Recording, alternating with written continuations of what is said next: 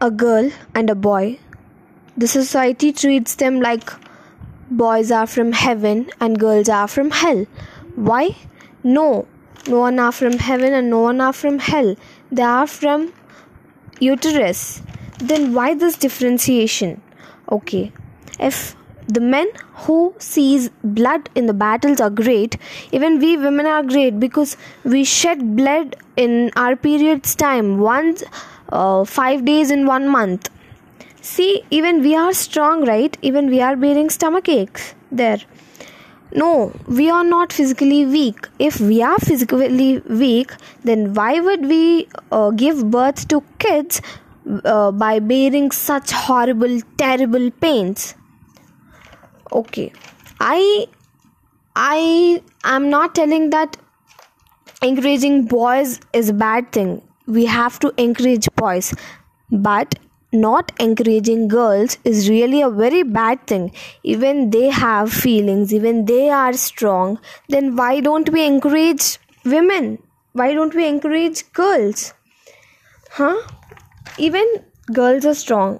I don't know whether the society have grudge and jealous on girls and women. They never encouraged us. Women is the main reason of our formation of a baby. But we are in such a shameful position that women are not getting enough respect, enough equality, enough encouragement in society. This is such a shameful situation for society. Dear girl or women, don't fear. Be brave and always step forward. Never look back.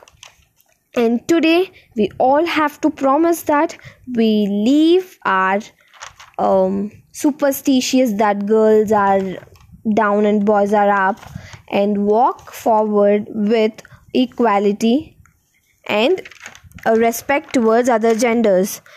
I am not telling that men are bad. I'm not arguing that men are not strong. Even they are strong. And I am just telling that even we women are strong, and even we women have feelings, and even we women are able to rule a state or city or world, whatever.